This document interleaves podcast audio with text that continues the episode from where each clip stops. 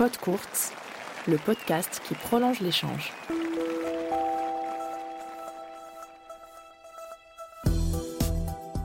Bonjour, c'est Valentin Hénin. Avec mon acolyte Raphaël Iberg, on vous propose une rencontre avec l'humoriste suisse Thomas Wiesel. Nous sommes allés le rencontrer à Lausanne, juste avant la période de Noël. Dans cette dernière partie, il évoque les similitudes entre son métier et celui de sportif et dévoile ses connaissances de la culture tennis. Ce podcast est une collaboration entre cartonrouge.ch, le site web satirique sportif suisse, et le magazine Cours, la revue qui prolonge l'échange, dont vous pouvez également retrouver le contenu en ligne à l'adresse cours.club. Thomas Wiesel, la tête du sport. Bienvenue dans Podcours. Alors, euh, on a fait le, le parallèle entre les médias, justement, dans ton métier et les médias dans le sport. Il se trouve qu'on parle dans le cadre d'un podcast euh, pour, euh, de, il s'appelle Podcours, le, ma- le magazine Cours, donc le, le magazine qui prolonge l'échange.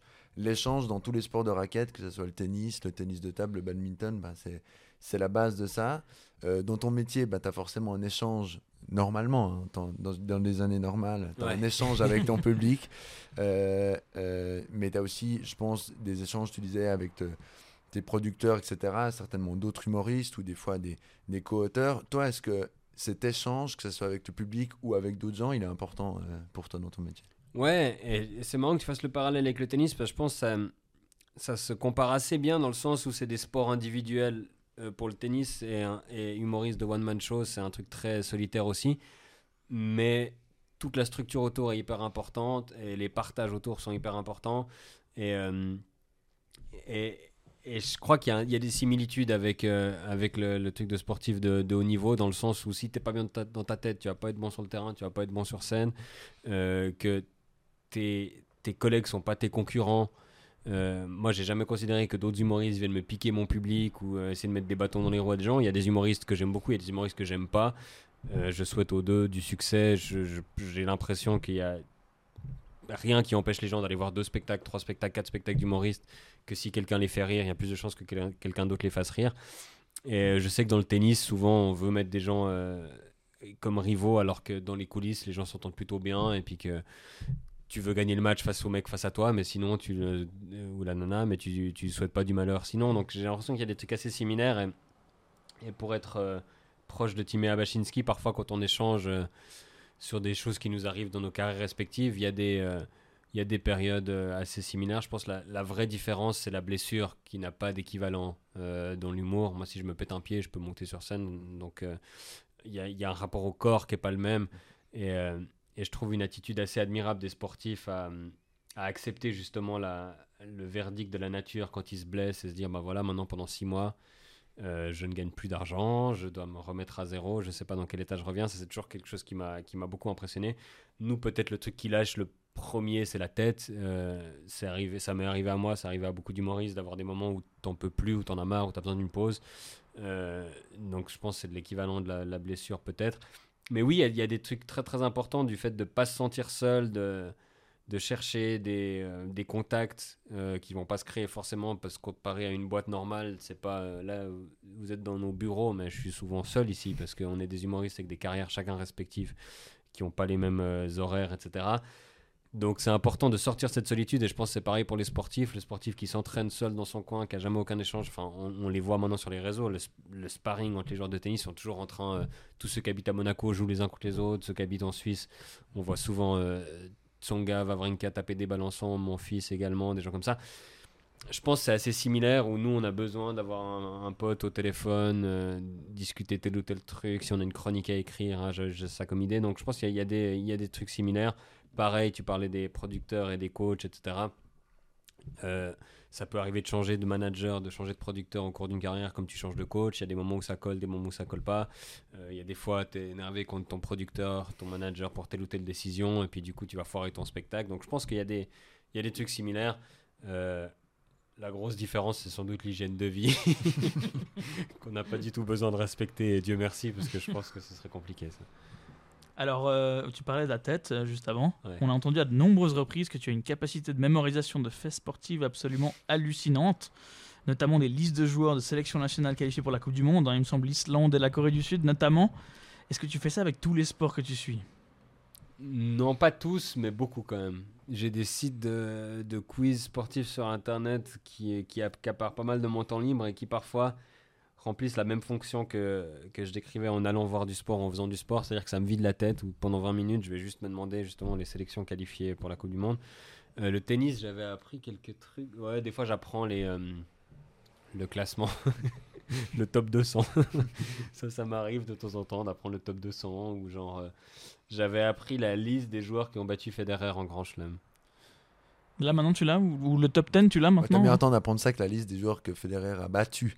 Je l'avais apprise aussi. Ah, Je l'avais apprise aussi, euh, je l'ai plus, je pense. Mais il y a des trucs assez, assez surprenants euh, des joueurs contre qui Federer a des, euh, a des bilans neutres ou négatifs. Nalbandian, il a, Nalbandian, je sais que c'était, il y a eu un temps, c'était Ouais, la, la fameuse phrase de la RTS, c'est la bête noire de Federer. Oui, bon, à une époque, le problème c'est qu'il perdait 5 matchs par an, donc dès qu'il perdait un match, c'était sa bête noire. Je sais C'est que vrai. Tim Henman a été appelé la bête noire de Federer. Il y a eu Leighton Hewitt au début de sa carrière Leighton aussi. Hewitt, alors que maintenant je pense que le head-to-head Federer-Hewitt, il doit être genre euh, 18-2. Ça un doit être quelque chose comme 19 à 8, mais. euh, ah oui, quand même quelques défaites au début. Mais je crois que par exemple, genre Dominique Herbati, ils sont à une victoire, une défaite en, en Grand Chelem. Euh, Nicolas Lapenti, je crois qu'il a une victoire contre Federer, alors que Federer l'a jamais battu. Euh, même peut-être Robbie Ginepri. Enfin, il y, a des- il y a des noms comme ça, des fois, tu dis où Max Mirny, contre qui, avec qui joue en double au début de sa carrière. Max Mirny a- est positif contre Federer en Grand Chelem, il a une victoire.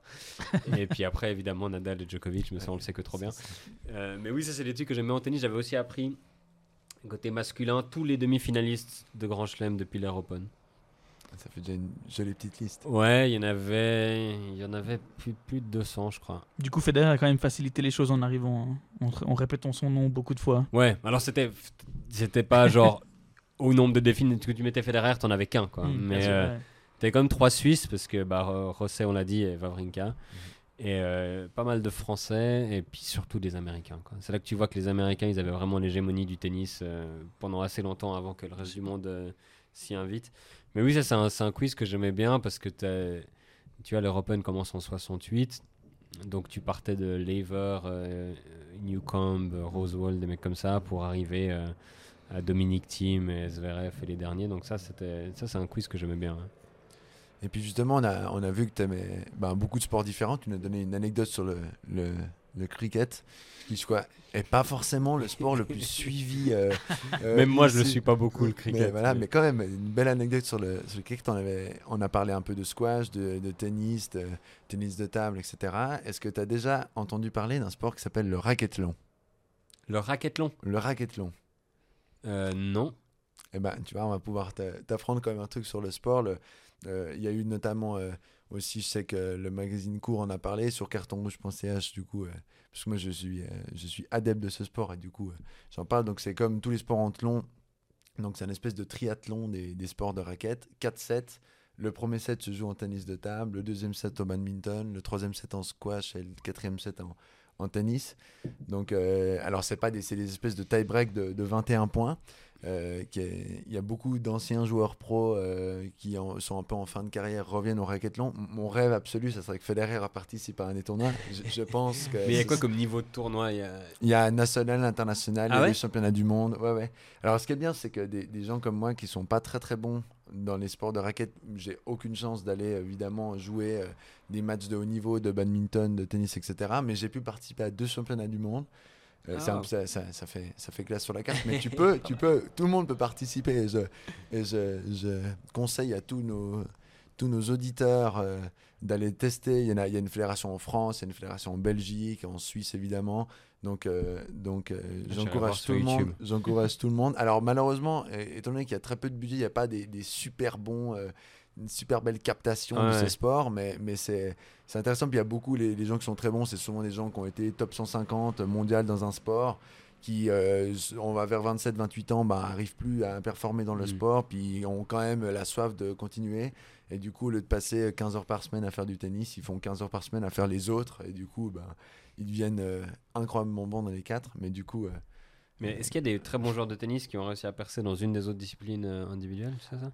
Alors, euh, ben, je sais qu'il y, a- il y a Fred Perry qu'on nomme toujours un peu en exemple, qui a, qui a gagné des tournois du Grand Chelem en tennis et qui a été champion du monde de tennis de table. Ah, mais ok. c'était en- dans les Voilà, on années parle des années 30, hein, années donc 30, euh, donc, c'est différent. ouais. Depuis, c'est- tellement concurrentiel que y a- y a- les gens sont, sont trop forts. Après, ben, c'est clair que c'est vachement plus facile de passer du tennis au squash que euh, du tennis au patinage artistique. Ouais.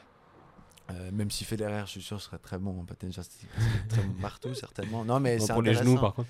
Ouais, alors euh, ça, c'est- plus compliqué. Mais Tu vois, des fois, il y, a des- il y a des parentés euh, intéressantes. Là. Bah, Roglic, c'était quoi Le saut à ski au cyclisme. Là, j'ai vu qu'il y a une équipe de cyclisme qui vient de d'engager un mec qui faisait du ski alpinisme. Donc, des fois, il y a des trucs d'endurance. euh, Lance Armstrong, il a fait des triathlons et des marathons à la fin de sa carrière. Michael Jordan, qui est passé Michael du basket Jordan, au, baseball. Bon, ça, aux États-Unis, souvent, ce qui est un peu particulier, c'est que toute leur carrière académique, high school et college, ils jouent plusieurs sports.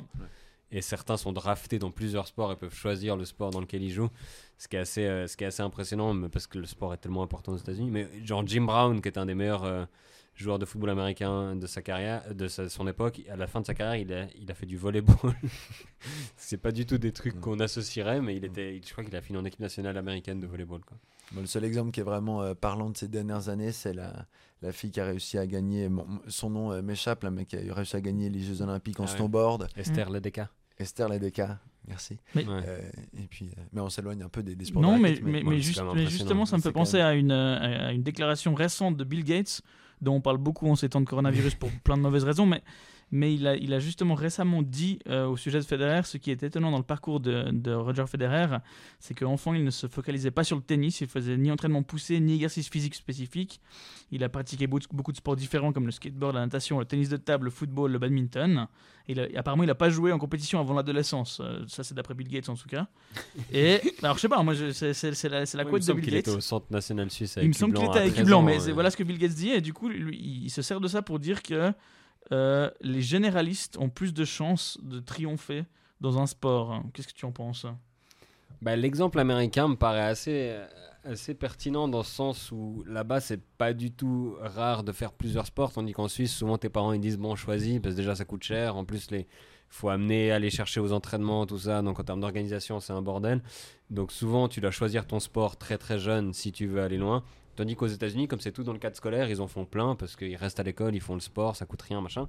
Et puis, c'est pas rare de voir justement des gens qui auraient pu choisir n'importe quel sport et faire carrière dedans qui deviennent excellents. LeBron James euh, était un excellent joueur de football américain, aurait très bien pu faire une carrière professionnelle de, football américain. Euh, bah, tu l'as dit, Michael Jordan, il, a pu passer pro baseball, il était de loin pas aussi bon qu'au basket, mais il était quand même euh, professionnel. Donc je pense que Bill Gates, dont il faut prendre les propos avec des pincettes sur la carrière de Federer, Mm.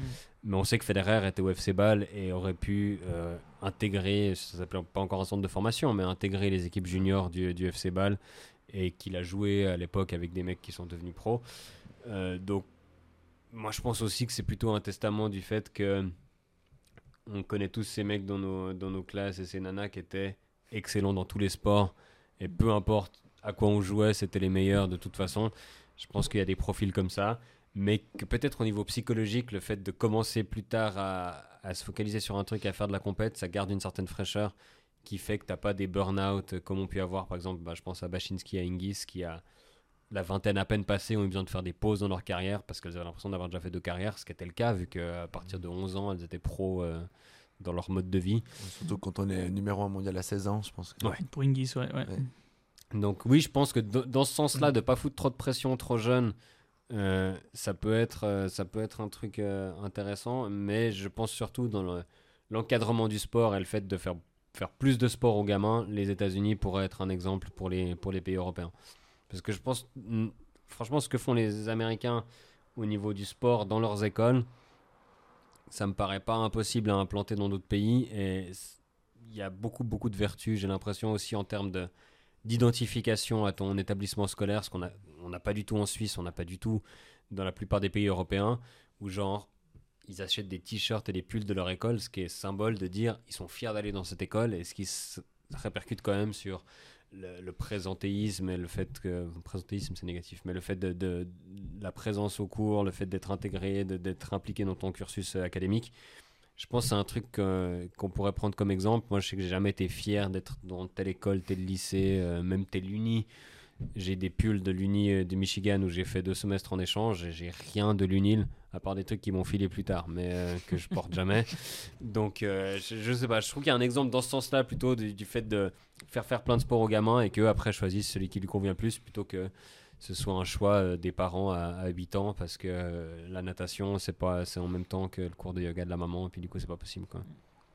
Bah écoute, on, on- tu nous as prouvé déjà que tu avais pas mal de connaissances en tennis. On voulait quand même te tester un oh peu. putain, ok, vas-y. Et, et pas, et pas qu'en tennis. Donc on, on espère quand même te, on espère quand même te, te coincer euh, Oh, a un, moment, un moment ou un autre. Bon, on commence très très très simple parce que là on monte crescendo. Euh, combien de grands chelems a gagné Federer?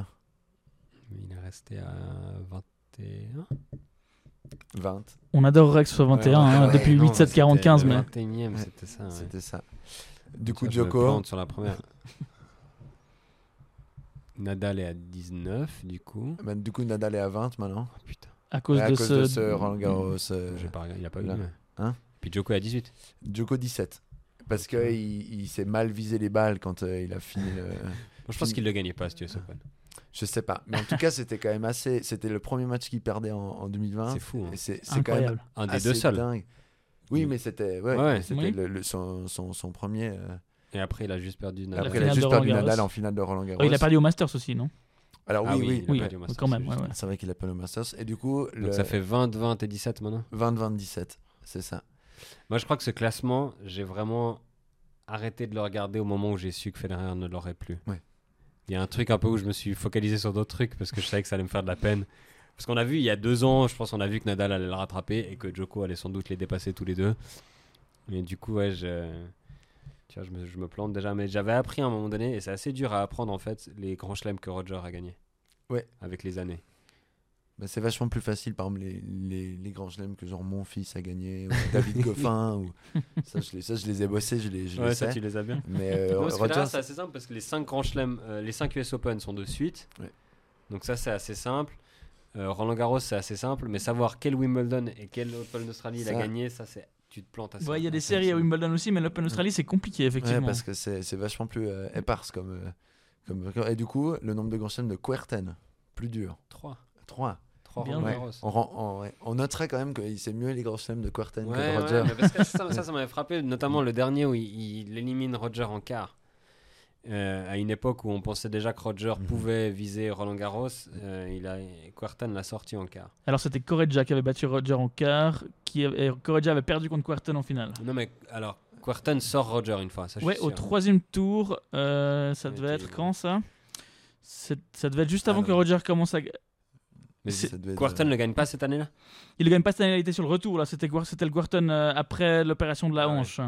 Et il bat Federer en 3-7 au troisième tour. Ça devait être. Alors non, mais c'est- tu peux. de- retrouvera l'année, mais- Mais c'est c'est après les victoires de Quarton, ouais, ouais. Alors je me, je me souviens de ce Federer Quartan où j'étais un peu désillusionné parce que je pensais que Federer l'avait mais euh, Mais c'est intéressant que tu dises que tu as abandonné ça. On a fait euh, dernière- le dernier podcast sur cartonrouge.ch que je vous invite évidemment à aller écouter. Euh, C'était sur le, le phénomène des GOAT, des, des greatest of all time. Et puis qu'on a déterminé en fait qu'à la fin, euh, ça peut pas vraiment exister parce qu'on prend toujours les critères qui nous arrangent pour faire gagner notre champion. C'est-à-dire que si on est fan de Federer, on va dire que ben là, le nombre de grands chelems, ça vaut plus trop, mais c'est par exemple son aura incroyable, sa classe sur le terrain, etc. Alors que bah, si on est fan de Djoko, je pense que son aura et sa classe, c'est pas forcément les critères qu'on va retenir. non C'est le que- nombre de tests Covid positifs. Par exemple. Ouais, moi j'avais vu un truc, c'était une étude qui avait montré sur les joueurs de foot que les gens citaient comme meilleur joueur de tous les temps systématiquement le meilleur joueur de foot quand ils avaient, je sais plus l'âge exact, mais genre 12 ans, un âge assez impressionnable. Donc suivant l'âge que tu avais, tu disais Maradona, tu disais Pelé, tu disais Zidane. Et euh, je pense qu'effectivement on forge nos héros à cet âge-là. Et euh, je pense qu'on assiste à peu près le même âge. Nous, quand on avait 12 ans, c'était déjà Federer. Et du coup, le meilleur joueur de tous les temps, pour nous, ce sera toujours Federer. Même dans 30 ans, quand un type on aura 45 de Grand Chelem, on dira oui, mais à notre époque. Donc je pense qu'il y a un truc un peu de l'âge auquel tu formes tes héros. C'est tes références qui vont te rester toute la vie. Et puis maintenant, il y a peut-être des. Il y en a de moins en moins, mais des gens qui vont dire que Rod Laver, il les aurait tous rétamés avec une raquette en métal. Euh, donc je pense que comparer les époques est toujours compliqué. Le, le débat de Jordan contre LeBron ne sera jamais résolu. Et, euh, et c'est peut-être mieux comme ça. Du coup, les, les deux, euh, on reste sur les grands chelems. Quelles sont les années des grands chelems calendaires de Rod Laver? Il en a deux. Bah, je crois que 68, il le fait, la première année de l'Air Open, ou peut-être 69. 69, c'en est Ouais. un. Et il y en a un. Alors, c'est un, une a un, espèce de avant, faux. euh, c'est- ouais. C'est avant l'Air Open, au moment où. euh, 65 62. Pas loin. C'est pas mal euh, d'écart hein, quand même. C'est quand même pas mal d'écart, ouais. Mais du coup, fait- ça participe du, du- au- à ce débat du GOAT où on se dit, mais en fait, entre 62 et. Il est passé, je, sais, je sais plus dans quelle année il est passé pro, mais entre 62 et 68, en fait, il a pas vraiment joué de grand chelem, euh, Rod Laver. Bah, Il les aurait existaient 12. déjà, mais. Mais il le- pouvait plus jouer parce qu'il était pro. L'ère- Ah, il est passé pro voilà, il est avant- passé il est avant, passé avant pro, le début de l'Air Open, en fait. Et du coup, des gens comme, euh, comme euh, Roswell ou bien euh, Laver, ils ont dû arrêter de jouer les grands chelems. Hmm. Et du coup, voilà, ce décompte des 20 de Federer, oui, mais s'ils avaient joué. Ouais, ouais, non, il y a toujours des, toujours des signes. C'est pareil, genre dans la boxe où euh, les mecs qui restent amateurs, ceux qui passent pro, euh, le rugby pendant très longtemps, si tu pouvais pas euh, être pro, les JO, Mm. certains n'ont pas pu faire des JO parce qu'ils étaient déjà pros dans leur sport. Le sport a beaucoup évolué à, à plein de niveaux, c'est pour ça. Et puis, bon, à mon avis, tu mets Federer en 2010 contre Lever en 68, si par une manipulation c'est possible. Je pense pas que Lever met beaucoup de jeux parce que simplement le matériel, l'entraînement, le truc a tellement changé. Tu regardes des, des images des Coupes du Monde de foot d'avant euh, les années habitantes, t'as l'impression que les mecs c'est des juniors A quoi. Enfin, bah, la caméra fait beaucoup, mais je pense que les progrès sont monumentaux. Donc après, est-ce que les mêmes qui étaient forts à l'époque avec ces moyens-là pourraient être excellents maintenant avec les moyens de maintenant? Sans doute que oui, mais euh, dans quelle proportion c'est difficile à dire. T'as parlé de Coupe Davis avant. Quel est le Mm. pays qui a gagné le plus de Coupe Davis À ton avis? Bah, J'hésite entre les États-Unis et la France. Il y, en a, il y en a un des deux qui est Ouais. juste. Il n'y a pas beaucoup d'autres options. Je pense que c'est les États-Unis. Ouais, c'est juste, c'est les États-Unis. Alors, Euh, sauf erreur, c'est 1 États-Unis, 2 Australie, 3 France. hein. Ah ouais, l'Australie ouais. est intercalée. Ouais, mais c'est toutes les, toutes les premières, c'était euh, Voilà. États-Unis, Australie, États-Unis, Australie. C'est ouais. ça. C'est ça. Et après, Mais récemment, je pense la France, si on prend les, les 20 dernières, la France est devant, non? J'hésite avec l'Espagne parce que l'Espagne, ils en avaient pas jusqu'à l'an 2000. Ah oui, puis après, Et ils en ont gagné enchaîné. beaucoup tout d'un coup. Ouais. On se demande pourquoi. Peut-être l'arrivée d'un bon joueur gaucher, par exemple. Ouais, puis en, en double, ils avaient, ils avaient une bonne paire. Là, Avec euh, Granolers, non, qui jouait bien en double. non, c'était après. Il y avait, Marc, c'est il y avait les Lopez. deux Lopez là, Ah, non les deux Ouais, Lopez, ouais. Marc Lopez et Ouais. Feliciano Lopez. Qui joue encore. Qui a Oui. battu un record récemment. Ouais. Du plus... C'est quoi le plus grand nombre de matchs ATP Plus grand nombre de défaites, c'est pas ça? Il y, a, il y a un truc comme ça. Je ouais. crois que Feliciano Lopez vient de battre le nombre de défaites ATP. Euh, je sais plus qui l'a battu, mais je sais que derrière lui, c'est Verdasco qui va peut-être le dépasser avant la fin de sa Ah. carrière. Ça, c'est la, la longévité des joueurs. Mais j'ai vu, ouais, c'était il y a, il y a quelques semaines, euh, Feliciano Lopez a, a- a gagné, euh, a battu ce record. Alors, un autre, euh, peut-être record aussi qui se joue sur la longévité, c'est qui qui a gagné le plus de grands chelems Hommes, femmes confondus, double compris, double mixte. Martina Navratilova. bonne réponse. Et maintenant, la question, c'est combien? Parce qu'en fait, en faisant ce quiz, on est tombé sur le nombre. On s'est dit quand même, c'est. C'est énorme, c'est Ouais. énorme. Euh, 47. 59. Oh là là. 59 grands chelems. Contre nous, euh, on est là, ouais, 20 grands chelems. Il a gagné 59 grands chelems. Combien en simple?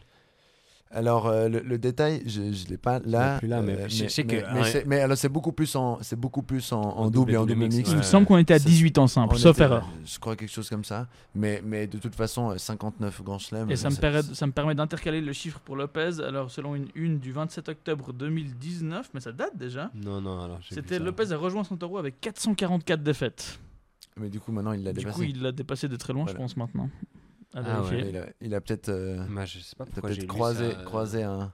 Il a peut-être battu le record des fêtes, il a peut-être battu un autre record, mais c'est pas peut-être le nombre de matchs ATP le nombre de simplement. matchs maintenant. Simplement euh, le nombre Eh, de matchs. Santoro, très longue carrière aussi. euh, Le match ATP, on change de sport. T'as dit que tu suivais un petit peu le badminton et au JO, ça tombe bien. Ouais. Qui a gagné les derniers JO euh, masculins de, de badminton? Je sais pas. Je pense que tu vas au moins réussir à. à Lee. Voilà, voilà Chen Long, mais c'était, j'imagine, le bon pays. Et, et puis chez les femmes, du coup, je, je te pose la question par pure. euh, Euh, bah, une coréenne. Alors, euh, Justement, c'est pour ça que je voulais la poser la question. C'est une espagnole, c'est Carolina Marin qui avait gagné ça. Et donc, du coup, c'est vrai qu'on a l'habitude dans ces sports euh, que ce soit que ouais. des. Que Singapour, Malaisie, Des, Sud, exactement, ouais. ex- que des joueuses euh, d'origine asiatique. Euh, on revient en Suisse. En quelle année Marc Ross a-t-il gagné sa médaille d'or olympique? Ça, c'est 92. 92. Mais en quelle année Rordi. Allez, c'est.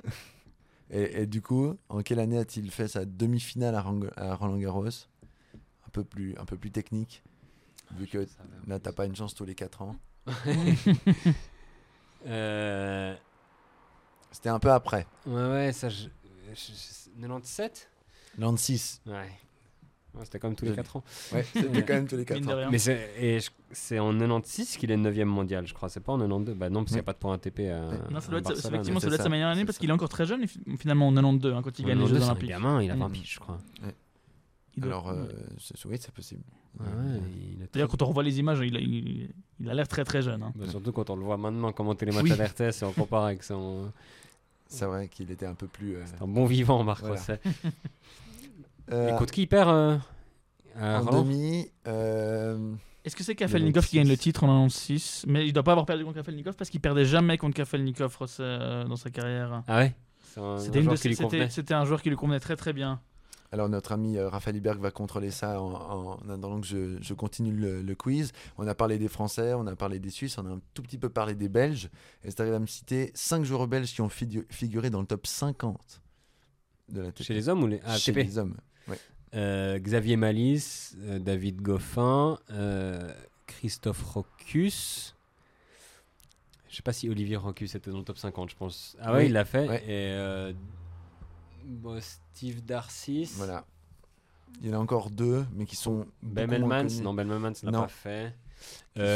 Oui, De Wolf, Exactement. de Wolf. Philippe de Wolf. qui a une demi-finale de Grand Chelem, Philippe De Wolf.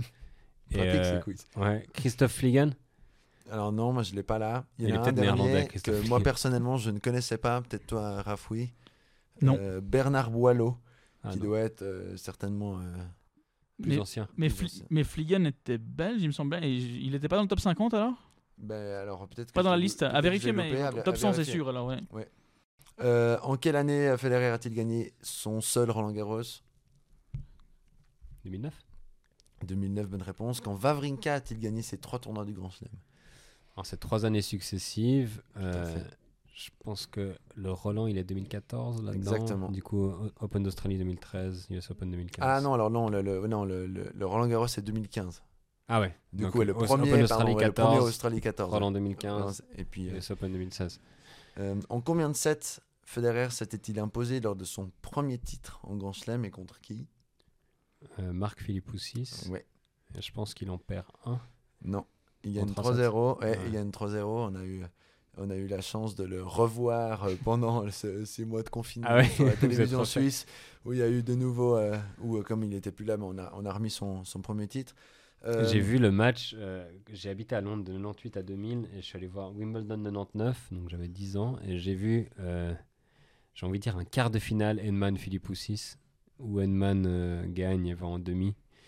Euh, Londres était en folie parce que Bah Tim oui. Edman à Londres, c'était vraiment euh, peut-être comparable à Federer à Bâle à l'époque. Il n'a jamais gagné de Grand Chelem, mais c'était mon joueur préféré d'enfance, donc c'était un, un grand moment. Donc quand euh, ouais, est-ce que Philippe Poussis l'avait battu ce jour-là? Je, je sais qu'en tout cas, quand Federer a battu Philippe Poussis, j'étais très content. Je n'avais pas Philippe Poussis.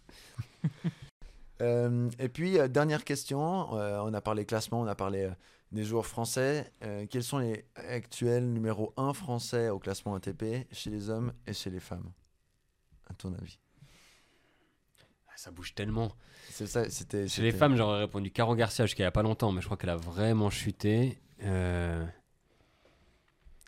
Chez les hommes, Hommes, on en a parlé. ouais, je pense que c'est quand même mon fils c'est encore. quand même toujours mon fils, ouais. Ouais, puis, Et- mais pas loin derrière, il doit y avoir Humbert et Moutet, ces mecs-là, ils doivent Mhm. commencer à. Et Pouille, toujours dans le, dans le coup. Mm. Mhm. Et chez les femmes, un indice, un très très bon Roland Garros cette année. Fiona Ferro. Exactement. Ah qui, est, ouais. qui est passé juste devant, qui est une place devant Caroline Garcia. Ah ouais. Euh, euh, ouais, et du coup, là, là, là, c'était- j'étais assez étonné parce que c'est pas forcément une, euh, une fille qu'on a l'habitude. Ouais, elle est on a peu plus- médiatisée. ouais. Très peu médiatisée. On a plus euh, entendu des Alizé Cornet, des. Bah, justement, tu as dit euh, Caro Garcia, Mladenovic, euh, etc. Mais c'est vrai que Fiona Ferro, on Elle est l'entend assez pas jeune forcément. encore, elle a encore 24, un truc comme ça. Là. Elle, est- elle est jeune, hein. Elle- alors elle, elle apparaît un tout petit peu tard parce que c'est plus tout à fait une espoir non plus, mais Ouais. elle reste très jeune, ouais. Ouais, bah il y a, y a- y a du- il y a du réservoir en France. hein, C'est c'est- c'est dingue. Quand tu compares genre le- les wildcards qu'ils peuvent donner au premier tour de Roland Garros et le nombre de Français qui ont une chance de passer ce premier tour avec la, la Suisse où des fois tu vas voir le tournoi à Bienne. Puis ah donc on a on a que 5 joueuses, d'accord. C'est bien ce qui me semblait, mais ouais, ils ont de la chance. Alors, il me semble qu'on a oublié une question un peu plus haut dans le quiz. Euh, on avait aussi qui a le service le plus rapide chez les hommes et chez les femmes? Donc, qui a le record de. de- Ouais, Vénus? Alors, moi, au moment où j'ai j'ai été chercher la, la- la réponse, je pensais que c'était encore Vénus qui est deuxième, du coup, avec 208 km/h, je crois. Mais, il y a Et du une- coup, alors qui qui l'aurait battu récemment? Mais j'aurais pas pensé que. J'ai un indice si jamais, mais je laisse Thomas chercher un petit peu. Ouais, chez les hommes. Chez les hommes, il y a. À un moment donné, c'était Sam Groth, mais maintenant c'est plus. Et d'ailleurs, on, a- on réfléchissait l'autre jour, je crois pas que c'est homologué parce qu'il l'a fait en Challenger. Ah et ouais, je crois que c'est euh, pas com- compté comme le circuit ATP, à vérifier aussi. Mais... Donc l'actuel? L'actuel, Le- ouais, non, bah, le celui de- celui de Groth, en fait. Parce que Groth, Ah. il, était, il avait battu, je crois que c'est lui qui avait fait 263. qui était- mais, mais simplement que ben, il s'était pas homologué parce que je pense qu'ils utilisent des radars un peu moins précis. Ah ouais, ok. C'est euh, simplement pas le circuit ATP en fait. Et, c'est- et c'est du coup pas circuit ATP, donc du coup. Euh, il est récent du coup le, le record. Il est euh, assez récent, mais c'est un, joueur qui est bah, évidemment connu. euh, C'est Karlovic C'est l'autre, Si c'est pas Karlovic, c'est Isner. exactement. Ok. Ouais, mais Karlovic l'a eu, ils, se l'ont passé un petit moment, et là Isner il a Mais là, fait il y en a peut-être quelques-uns qui, qui vont pouvoir. Ouais, euh, Opelka, est euh, énorme. Il y a ce français qui est très grand là. Comment il s'appelle Olivetti. Ouais, voilà. Albano Ouais. Olivetti, ouais. Lui, il, Lui, il sert fort aussi. Mais euh, bah, il y en aura de plus en plus. Je pense que moi, enfin, on remarque quand même que là, les derniers euh, de cette next gen qui sont très bons, euh, il y a quand même, à part, euh, bon, il n'est pas de la next gen, mais dans les très bons joueurs, à part Schwarzman, qui est particulièrement petit, les autres, euh, entre Tsitsipas, Ouais. Zverev, euh, Medvedev. Medvedev, euh, T'as meilleur temps de faire plus d'un mètre 90 hein, maintenant. hein. ouais, c'est c'est un peu ça. C'est et- pour ça que j'adore Schwartzmann, comme Ouais. beaucoup de gens. ouais, il a, Bah, bah, c'est le seul joueur professionnel qui fait exactement ma taille. Donc. C'est ça. non, il n'y a pas euh, Doudi Sella. Ou alors, est-ce qu'il est toujours sur le circuit Ouais, peut-être pas. là Et puis t'as Mais- le Nishioka qui est tout petit aussi, non Ouais, Nishioka. Juste, juste. Mais, mais c'est vrai que Schwarzman, bah là, il a réussi à faire des, des, des, performances incroyables. Ouais, c'est fou. Et puis il se bat à Hermégal jusqu'au au serrage de main. Bon, heureusement, il, il y est échappé cette année, mais c'est vrai qu'il y a deux trois, il y a deux trois. Je vous, Oui, il je arrive vous au moment où il a- encourage à aller, à aller regarder deux trois, de taper euh, par exemple Schwarzman Isner sur Ouais. Google Photos. Et c'est vrai que c'est assez dingue de se dire que, mais c'est assez rare parce qu'au basket typiquement, à part que tu vas nous citer euh, les 10 joueurs de moins de 1m75 qui ont marqué des triples triples. Ouais, il y en a peu, mais il y, a- il y a une photo très très connue euh, qui est de, de la cabine Avec- de Disner euh, c'est. Manute Ball et Moxie Boggs, Mhm. où ils sont les deux l'un à côté de l'autre, et Moxie Boggs a un ballon dans les mains, et Manute Ball a un ballon dans les mains, et entre les deux ballons, il y a deux ballons Ouais. encore Ouais. superposés pour montrer la différence de taille. Ce qui est une assez jolie photo. Bon, là, euh, je veux bien ton, ton indice, Raphaël, pour la, la joueuse. Alors, du côté féminin, c'est une euh, finaliste malheureuse de Grand Chelem qui est très souvent blessée et qui est blessée à l'heure actuelle. Une terrible blessure. Il y a une vidéo que je ne vous encourage pas à regarder. Euh, Peut-être la nationalité, Raphaël. Elle est allemande. Liziki Liziki. Je savais pas qu'elle était blessée euh, récemment. Ouais, elle s'est blessée, à la- au- il me semble, au genou, ou en tout cas quelque part à la jambe. Et, et- et la vidéo est. Alors, on voit pas très bien sur la vidéo, mais on, on entend surtout le Le cri. cri, hein. Qui m'a rappelé une autre vidéo de, de Bethany Matek Sands à Wimbledon, il me Ah semble, ouais. qui était déchirante aussi. C'est un, peu du Mm. même style, donc à ne pas regarder en boucle. Âme sensible, s'abstenir. Ouais. Moi, Bah, vois, écoute. je les avais pas. hein. Et puis, juste une dernière info. Alors, j'ai trouvé le, le, le, la- le- le joueur qui avait battu Marc Rosset, c'était l'allemand Michael Stich. Ah ouais. Ah ouais. Qui perd en finale contre Kafelnikov. Coup. Kafelnikov, exactement, ouais, cette année-là. Et donc, c'est pas là qu'il va- qu'il avait gagné son seul grand chelem. Alors voilà, Thomas, euh, bravo. Excellent score. hein, euh, même, même si tu avais, euh, tu avais coincé avec Roger Federer au début, mais tu as répondu à beaucoup de questions beaucoup plus difficiles Ouais, que celles de ça, Roger non, mais Federer. toujours comme ça. Et écoute, je te propose qu'on finisse là-dessus. Qu'est-ce qu'on peut te souhaiter pour la suite, pour 2021 Euh, plus de spectacles, moins de conférences de presse du Conseil fédéral. Ça me paraît excellent comme programme. Merci Thomas. Merci. Merci beaucoup. Merci d'avoir écouté ce podcast. J'espère que vous avez eu autant de plaisir à l'écouter que nous avons eu à l'enregistrer. Nous tenions encore à remercier Thomas Wiesel pour sa disponibilité et sa sympathie. Nous vous rappelons que ce podcast est une collaboration entre Carton Rouge et le magazine Cours. N'hésitez pas à visiter nos sites web carton-rouge.ch et cours.club et de nous suivre sur les réseaux sociaux. jeux, sets et matchs. C'était Pod Courts, le podcast qui prolonge l'échange.